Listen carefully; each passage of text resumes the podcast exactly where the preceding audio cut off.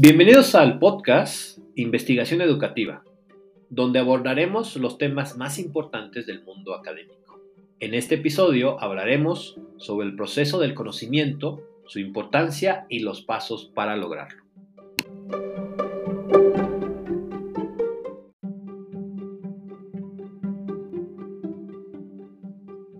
El conocimiento es un proceso vital para el aprendizaje y la investigación es una actividad que se realiza de manera constante y se desarrolla a través de varios pasos que permiten a las personas adquirir información y construir su propia comprensión del mundo.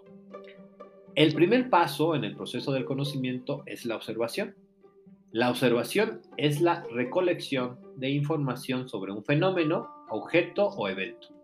Es importante estar atentos a los detalles y analizar lo que se está observando. El segundo paso es la formulación de preguntas. A través de las preguntas se puede profundizar en el conocimiento y obtener respuestas que permitan aclarar dudas y generar nuevas preguntas.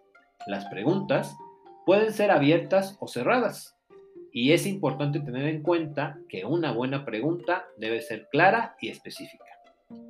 El tercer paso es la investigación. A través de la investigación se busca obtener información de diversas fuentes, como libros, artículos, entrevistas, etc. Es importante ser críticos y seleccionar fuentes confiables que nos brinden información precisa. El cuarto paso es la reflexión. Después de recolectar la información, es importante analizarla y reflexionar sobre lo aprendido. Esto ayuda a construir un entendimiento profundo sobre el tema. Finalmente, el quinto paso es la aplicación del conocimiento adquirido.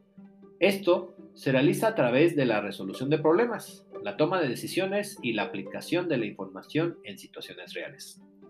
Es importante tener en cuenta que el proceso del conocimiento no es lineal y puede haber retrocesos o cambios en el enfoque a medida que se aprende más sobre un tema.